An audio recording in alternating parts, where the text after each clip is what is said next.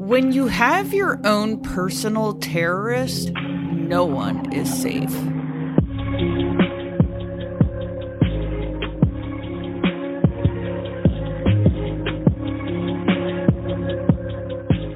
Hey, everybody, welcome to Crime Over Cocktails. I'm Tiffany, your host, and today I'm having my Mich Ultra while I cover the case of Connie and Dwight Jones. Connie and Dwight got married in 1988 when Connie was just finishing her year in medical school and she was on her way to become a doctor. They were just starting their path out, and she was on a good one. She also did a psychiatry residency at Duke University and then completed a long fellowship in clinical breast imaging from the same institution in 1998. Dwight had other plans. He got his GED and went into the army. He only made it about three years in, though, before he came back out. Connie was kind of disappointed because she had strived to be so much and he just didn't. He had a hard time keeping down a job. Every couple of months, he'd quit or he'd get fired. And he always blamed them. It was them mistreating him or it was somebody else's fault. It was never Dwight's. They did have a good marriage, though. There were good times. But years in, Connie started noticing a change in his behavior. He would have frequent mood swings, and his appearance drastically changed. He was usually a clean cut guy, and he started rocking a beard. Didn't seem to be taking care of himself. And then it turned to verbal and physical abuse. This is when Connie threatened him with a divorce, but he begged her to stay. So she tried to make it work, and the couple had a child in 1997. While Connie worked, Dwight was a stay at home dad. But in May of 2009, he got physical with Connie in front of their son. Not only was he threatening to kill her, but he fractured her rib cage. She was able to secretly call 911, but when the police officers arrived, Dwight did the unthinkable. He took their son and barricaded them inside their home and had a standoff with police. They were able to take him into custody without any further harm, but the damage was already done. And this isn't just for Connie, but this is for her son too. That's traumatic for both parties involved. She's outside, he's inside, nobody knows what's going on. Between the divorce, child support, alimony, the divorce took nine years. Nine years. She felt like she had more than enough evidence to show that he was a threat to the family.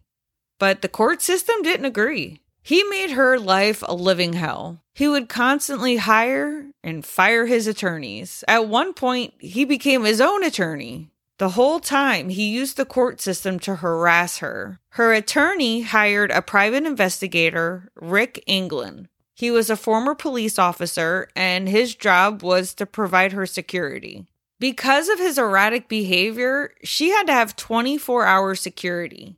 They had her take self defense classes. She had to get real comfy with a gun. And they had her take de- defensive driving courses. They didn't know what this guy was going to do. He always told her that she was his property. And I think he really believed that. The judge even agreed that he was a threat to their safety and that he was emotionally abusive, but granted him supervised visits anyway. While they're having supervised visits because of his behavior, Connie is the one picking up the tab. She even had to pay for his attorney fees for all these times they had to keep going back to court because he kept firing everybody. It was a game to him. One time, Dwight even attempted to kidnap their son. The only thing that changed in that situation is the location to where they had the supervised visits. They moved it to a more secure location. What kind of fuck is that? He tried to kidnap the kid. When they moved them to this new facility, it was $250 an hour for twice a week and Connie had to pay for that. Their divorce was finalized in 2011. If you guys didn't have a drink, you're going to want to grab one right now because listen to this shit.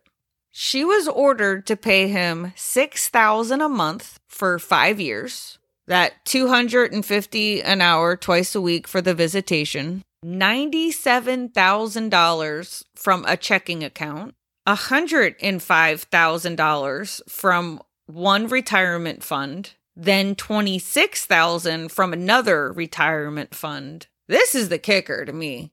$50,000 from their son's college fund because he said it was community property. Who would sign off on that? What judge is like, yeah, you know what? I agree. That's he should have the college fund. I'm sorry, that is not community property. He never worked after getting released from the army. He just expected her to take care of him for the rest of his life. Shit, this whole time, the whole nine years, they were fighting over the divorce and custody and alimony and all this shit.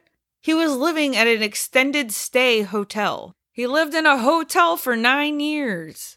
Never got a job. All he did was repeatedly, he tried to get through her security measures, but thankfully, he was never able to get to the family. Well, when it was all said and done, and now it was no longer her responsibility to pay for the visitations anymore. He stopped having them. I guess he decided that they weren't as important as he thought they were, you know, to see his kid. May 31st, 2009, Dr. Steven Pitt, 59, was shot dead outside of his office in Phoenix. Dr. Pitt was a forensic psychiatrist, and he's the one who evaluated Dwayne and testified in his trial. He's the one that diagnosed him with anxiety and mood disorders. He's most famous for working on the JonBenét Ramsey case and the Jodi Arias trial. The next day, April 1st, Valeria Sharp, age 48, and Laura Anderson, age 49, were attacked outside the Feldman law firm where they worked. They were the paralegals for Connie's attorney. Just after midnight, Marshall Levine, who was the psychologist and counselor for their son during the trial, was shot dead. Police were, they're starting to put together a puzzle with, you know, you got an attorney, you got some paralegals. They're starting to wonder, okay, these are gotta be connected some way, somehow. When they checked ballistics, all the shootings were shot from the same gun. So they knew that there was a serial killer on the loose. They just didn't know who was next. While all this is happening, Connie, her son, and Rick, her protector, and actually now her husband, how cute is that? If anything good came out of this, she met her new husband. I don't know, I just think that's so sweet. Well, they were on a cruise and they got back into town because this went over like a four day span. I think they got back in like the middle of it, the middle or to like the third day.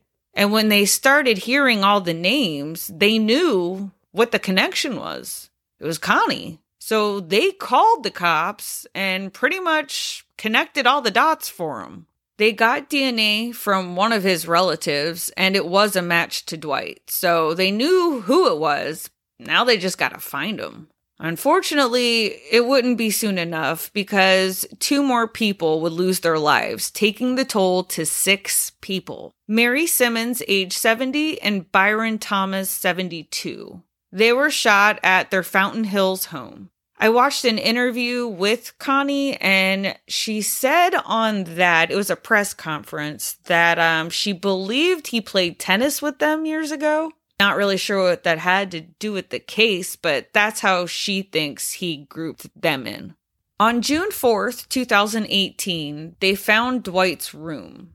And as they got close to it, he opened fire at police. They threw gas into the room, and when everything was clear, they sent in a robot. They found Dwight, age 56, dead by a self inflicted gunshot wound. Luckily, no officers were hurt. In this whole ordeal, she had to bounce between three safe houses. They had countless different rental cars, 24 hour security with attack trained dogs. She had to carry a gun. And she did everything she could. She documented, she had tapes, books, drawings, expert witnesses. Nothing seemed to matter in the eyes of the court. It's just another one of those circumstances where the criminal has more rights than the victims. He told her that he could wait years, and when her defenses were down, he would get his revenge. She believed that. She believed that 100%. Could you imagine? You would have to completely change your life. The life that they had was no more. Simple things like what's your favorite restaurant? Where do you go to have a beer after work? What movie theater do you go to? Guess what? You can't do any of that anymore. Everything had to be pre planned. If she needed to go to the grocery store, it had to be booked in advance so they could make sure that they had the proper measures. Could you imagine never taking the same route to work? But these are things she actually had to do. If they wanted to go to the movies, not only, yeah, it had to be planned, but you had to sit all the way in the back. Nobody could be behind you. It was little things. She always had to be on her toes. I couldn't imagine what that would have been like. And it's just so frustrating that the court system would allow a woman have to go that far just to live her life. I've said it before, I'm going to say it again. Ankle monitors. I really truly believe it will it's to save lives. It's going to whether it's a pedophile, whether it's domestic abuse, whether it's a stalker, these people need to be tracked. They need to be held accountable. We need to know where they are at all times. I get it, it's an invasion of privacy, but you chose that lifestyle. If we're gonna let these people back out on the streets, we need to know where they are. Ooh, get me all fired up. all right, you guys, thank you so much for listening. While you're listening on your favorite platform, please like, follow, subscribe, leave a comment. What do you think about this case? Is this not the most fucking bullshit you've ever heard or what? Because I'm saying it is. Absolute bullshit. And you know what? Shame on them. Shame on them. The court system, they failed her big time. If you haven't made it to crimeovercocktails.com yet, you should. You can listen to the episodes, check out merch, or if you want to become a Patreon. If you don't want to be a Patreon and you still want to help support the show, there are other ways. There's Cash App, and there is also through PayPal directly. All links are on the website. All right, you guys, we'll talk crime another time. Bye.